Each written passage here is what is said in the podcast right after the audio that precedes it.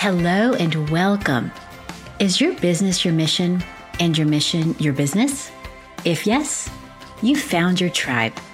Whether you feel like it or not, you are avant garde, going your own way, making your own path, doing it like no one has done before. And the answers to the challenges you're facing aren't in a book. My friend, you are not alone.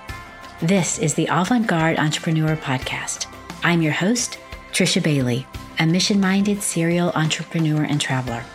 My purpose on this earth is to use my authenticity and passion to equip and empower social entrepreneurs to live in their highest calling, feeling freedom, fulfillment, and security, and inspiring others to do the same.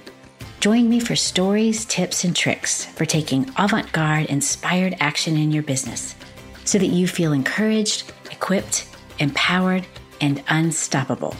I believe it doesn't have to be hard to be right.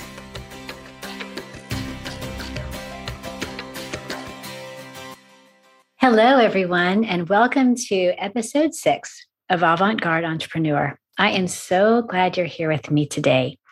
In the last few episodes, I talked about some of the topics that are a very real part of life as a social entrepreneur.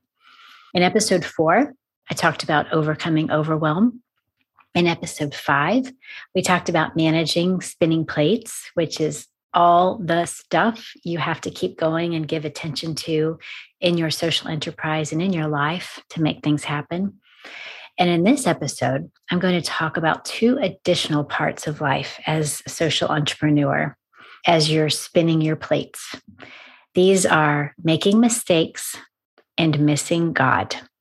These are two concerns I hear a lot from people. And I'm going to share with you some of my experiences because I have lots of practice in both of these. And fortunately or unfortunately, I continue to have more opportunities to learn from these things pretty much every day in my life. Now, we've got a lot of spinning plates, and each one of these requires us to process information, make decisions, and manage a lot of information. So we are not going to get it right all the time. And that's okay. And you're thinking, what? Don't I have to be perfect? Uh, no, you don't. And I'm going to tell you why.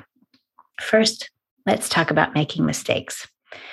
Mistakes are part of our life and they are part of our learning. When you think about it, uh, when you were a child and you first started school, you didn't know the alphabet or scripts or characters, depending on where you're from. We'll refer to them as letters here. So you didn't know how to write or to form your letters. And sometimes you wrote your letters correctly, and sometimes maybe you wrote them backwards. Some of you have symbols that are very, very complicated. and I'm left handed. So I often drew the circles backward on my letters. So, like A's, B's, D's. I got the letters correct. So technically, they looked correct. However, the way in which I formed them was different than from right handed students. And some of us also learn differently and process information differently in our brains. And so, for some of us, letters are even more difficult to learn than our peers. And this doesn't make us stupid or bad or inept. But unfortunately, some of us have had teachers, me included, that made us feel that way when we didn't get our letters right. So we got programmed from a very young age that first time mistakes are bad. But the reality is that it was really all just a part of our learning process. And when it comes to business, it's really no different. You know, we can beat ourselves up for, I should have done this or I should have known that. But the truth is, you didn't. And we make the best decisions we can at the time based on the information that we have. When you break up the word mistake into two, it's miss and take. So, miss, take. So, at its simplest, mistake means you mistook, you misunderstood, or you misinterpreted something. It's not necessarily a colossal error, though it may feel like it at the time. It's really just learning. And mistakes can be considered learning for the first and maybe the second time. And once you learn something, you don't necessarily have the same grace to make mistakes over and over again. That's mm, maybe more on the border of lazy or careless. And that's not you. And that's not what we're talking about here. But the first time, especially, it's important not to beat yourself up over it. Now, mistakes, even when there's not a colossal error, can and often do have negative consequences. The key is really what you learn from them and how you alter and adjust for the future. And of course, I'm going to say that. that of course i'm going to say that it's not really about the mistakes but really about how you alter and adjust for the future. And here's why. Almost every mistake i've had especially the major ones there was a learning lesson from it. And maybe it was something that I didn't know was a problem to begin with, or that I didn't have enough information or the right information, or that how I was doing something wasn't as good as it could have been. And I just didn't get the vision for what was better until I had the contrast of what I was currently doing. But once I realized the mistake, my go to question is this okay, what can I do to make sure that this never happens again? Then we put a process in place. If you're part of a team, then you communicate that process. And even better, if you're part of a team, you invite people into the solution. And at the end of the day, you have a better product or service than you had before. And that becomes your new base, your new baseline, your new standard operating procedure. And from there, it's really about what can we do to make this better? I think our hangup, though, with making mistakes is that our public facing mistakes often seem to happen with our biggest clients or most substantial customers. They don't happen with the little ones, they happen with the big ones. And our mistake seems so significant because these clients or customers matter so much to the long term viability and possibly even the short term survival of our business. So, what do you do when there's a mistake with one of your biggest clients? There are lots of options. I've tried lots of different things, but these are six steps that I have found to be most effective in addressing mistakes with any customer, but especially those important make or break customers. Number one, ask your spirit for wisdom and discernment for the right words and the right silence during the conversation. Yes, I said the right silence. Sometimes people just need to get it out. They need to feel heard. So it's important to listen intently and hear them without offering any blame, excuse, or judgment. Number two, own up to it with your customer. Even if it was an employee's mistake, if it's your social enterprise, it's your mistake too. So it's important to own up to it with your customer. Number three, apologize. I am so sorry, or I'm sorry, in pretty much any language without an excuse really does go a long way. It shows that you're humble and it shows that you really feel it and you really want to do something to make it right. Now, after apologizing, number four, tell them what you're going to do or have done to correct it so that the mistake doesn't happen again. And this is not about excuse or blame, just the solution. Number five, tell them what they can expect from you and your team in the future. And number six, do and be what you said you would do and be. Now, on the extreme end, your customers may be very displeased. And here are two possible reasons that are really beyond your control, but it's important for you to be aware of. Number one, it's possible to follow all the steps in your process or standard operating procedure, and they or the client miss something on their end. And in my experience, even if it's not your fault and it was really something that the client missed, it's really better to do, as we say, fall on your sword. And that means uh, take the blame or take ownership. And it really makes them feel valuable to be heard. And in the end, that's really how we want people to feel anyway. Number two, sometimes there's a smoke screen. And when I say smoke screen, this is what I mean. The real anger is not the thing that you or they see. The real anger may be two or three issues in their life back that are removed from your situation. They're what I call behind the screen of smoke that you can't see. So, for example, likely your customers also have customers. So maybe they've lost a huge contract with one of their customers. Maybe they had a fight with their spouse. Maybe they have a really sick child or sick parent at home. Maybe their car broke down. Gosh, there are so many things that can happen to all of us in a day that are surprises that we don't have any control of. And when someone is dealing with a lot of those situations and you're the person that they're in front of, sometimes you could be the one element in their life that they feel they can control at that moment. And so they may express their anger or their frustration at you when the real issue is something else or a combination of other things that are just too overwhelming for them to put their finger on in this case or in either of these cases whether it's something you know where the client missed something on their end or if there's a smoke screen happening and they're really frustrated with other things but you're the element that's in front of them it really becomes a decision on your end of what to do with this customer or client long term do you like them as a person? And do you want to keep them as a customer or client? Do you want to take unjustified blame or are you okay with that? Can you deal with that for right now?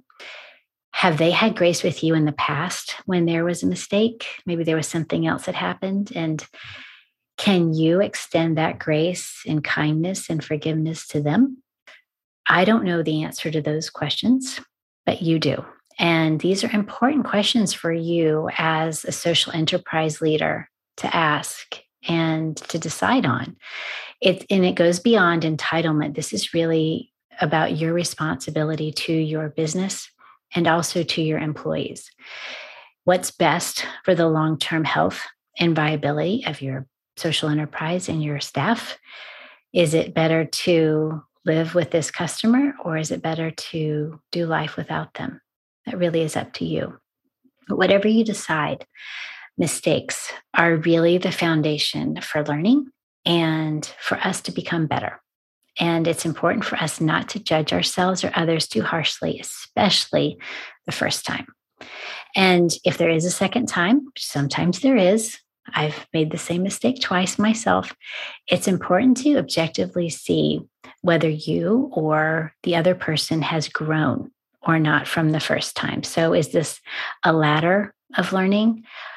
And if it is, then that's progress that you should be happy about and grateful for. And so, in many instances, mistakes are really the only way for us to learn. So, laddered learning happens by making mistakes. And sometimes we hear the term failing, failing forward. So, in some cases, we may get divine inspiration from our spirit that shortcuts our learning. And we may take as much effort as we can to learn as much as possible before venturing into something new. So, for example, if you're filling out a government form, you pretty much want to avoid every mistake possible because you know that the more mistakes you make, the more bottleneck it's going to create. So, you might want to take more time in learning something before you actually put pen to paper and put it in a situation where it really is going to matter where the result is going to be dependent on your on your actions. We also may have the gift of seeing five or steps ahead which helps us bypass mistakes that others might experience. Some of us do have that gift where you can kind of see things and you you look ahead it's part of your nature. Sometimes your friends may call you paranoid but that actually can be a gift in business when you look look more than one or two steps ahead. And some of us may be naturally more methodical and avoid the mistakes that others make who are more impulsive or living in the moment. And being impulsive and living in the moment, they have their virtues as well. But often in business, even though you do have to take risks, it can be beneficial to be a little more methodical and to take a little more time to avoid making mistakes versus just jumping right in head first. So, either way, it's really about learning and growing and getting better in the end. And whether it's ours or others, mistakes are just part of our life and they are part of our learning. In addition to making mistakes, many of us have a concern about, let's say, quote, missing God, end quote. Missing God, this concept can mean a lot of things. It can mean not seeing an opportunity. It can mean realizing a blessing was there that you didn't see, or passing on an event that could have really made a difference in your life or in someone else's, or making what seems to be the wrong decision. Usually, these are what I call rear view moments. Rear view moments are those that you don't see until they've passed you by or until you've passed them by. It's kind of like looking in the rear view mirror of your car or your motorbike or your scooter. You're cruising along, weaving through traffic and people, and you glance in your rear view mirror and you see a sign for that store that you were looking for and you say, ah, dang, how did I miss that? That's kind of an example, a practical example of a rear view moment. And that kind of is um, a foundational thing to some of the bigger questions about missing God. So, before I get too much more into this concept, I want to talk a little about theology, which I don't very often. Most of all the social entrepreneurs I've met have a higher calling and they lead with their hearts. It's sort of one of the prerequisites for being a social entrepreneur that makes them different from regular entrepreneurs. Regular entrepreneurs, they have, I guess you could say, the luxury of focusing on the numbers and hopefully doing well by their people. In corporate in the corporate world there's more of an expectation of that today but still it is it is a little bit of a luxury to be able to take care of people. You on the other hand as a social entrepreneur you put the emotional mental psychological and possibly even the spiritual health of your beneficiaries slightly if not completely ahead of profit and let's face it being a social entrepreneur is almost too hard to do without the quote unquote why or reason of a higher power or a higher calling. From what I know about theology and religious and spiritual doctrines, is that most all of them seem to value peace and kindness to ourselves and others these seem to be the common denominators of all of us and the common denominators that I find in social entrepreneurs as well. So when I talk about missing God, I may not have the same educational experience or lived experience as some of my Buddhist, Muslim, um, Hindu, or agnostic friends. So, what I'm sharing are my thoughts from my truth, but I encourage you to contrast them and compare them to your truth. But I think what we'll find is that we all share in this missing God. It's really about the common denominators of peace and kindness to ourselves and others. So, how many times have I said, Oh my gosh, did I miss God on that? I thought I heard him so clearly. How did I miss him? And what I'm about to share with you is one of the many examples where I feel like I've gotten a lot of not a lot, but I've gotten some of the advanced concepts of in lot lessons of life with God. But I've missed out on some of the basics. And I'm not sure if any of you can relate to that, but it's one of those things where you're like, oh my gosh, how did I not understand that? Often, when we are in a challenging situation, especially when we're having to stretch out of our comfort zone and learn new things, we kind of want to learn it as quickly as possible with as little pain as possible and move on. And in my experience, though, God doesn't necessarily want to deliver us or remove us completely from our circumstances or challenging situations that we're dealing with. Instead, He wants to be with us in the situation or circumstance. Now, life and death matters are beyond the scope of this topic, and that's for someone way more educated and more qualified than me to talk about when it comes to, to life and death. But what I'm talking about here are really the everyday decisions, big and small, when we feel like we need really clear direction, approval, and blessing to proceed. It's not really about missing God because He does give us free will and free choice. He equips us, and we are allowed to choose from choice one, two, three, or endless choices. We could go either way. What God really wants is for us to invite Him into our circumstances and to invite Him into the challenge that we're facing, to ask Him how He sees the situation, to ask Him how He sees you in the situation. God says that He is our helper and He's not going to just butt in unless we ask for help. Well, I take that back. Maybe he will. if he sees we're about to really mess up, he'll he'll intervene. He's done that for me a time or 12. you know, that divine timing uh, when things just don't work the way you think they should and miracles and all that. But God is our helper and under normal circumstances when things aren't in crisis mode, he doesn't butt in unless we invite him in. And the reality is that in your business, you have free rein. You can make the decision to hire someone or not. You can make the decision to pursue a project or not, to buy a new piece of equipment or not, to invest in marketing or not, or to fire a supplier or even a customer or not. And it's really not about missing God or whether you're on track with Him or hearing Him. It's about inviting him into the situation and the decision. I believe that God put you in this role because he believes in you. And he's the one who put the desire in your heart to be a social entrepreneur to begin with. And now that you are a social entrepreneur, he's going to fulfill the subsequent desires of your heart. There's a really great book called The Invitation Transforming the Heart Through Desire Fulfilled. It's written by Tony Stoltzfus, and I'll link to it in the show notes. Check it out if you'd like to learn more about the perspective of inviting God into our circumstances. When we look at it from this lens, from instead of worrying about missing God to inviting Him into our situations, it really does give us a lot more freedom and we can rest easy we have loads and loads of choices. And whenever we invite God in and ask for his discernment, his wisdom, and his perspective, he's going to be pleased with us pretty much whatever our decision is because it's grounded in him.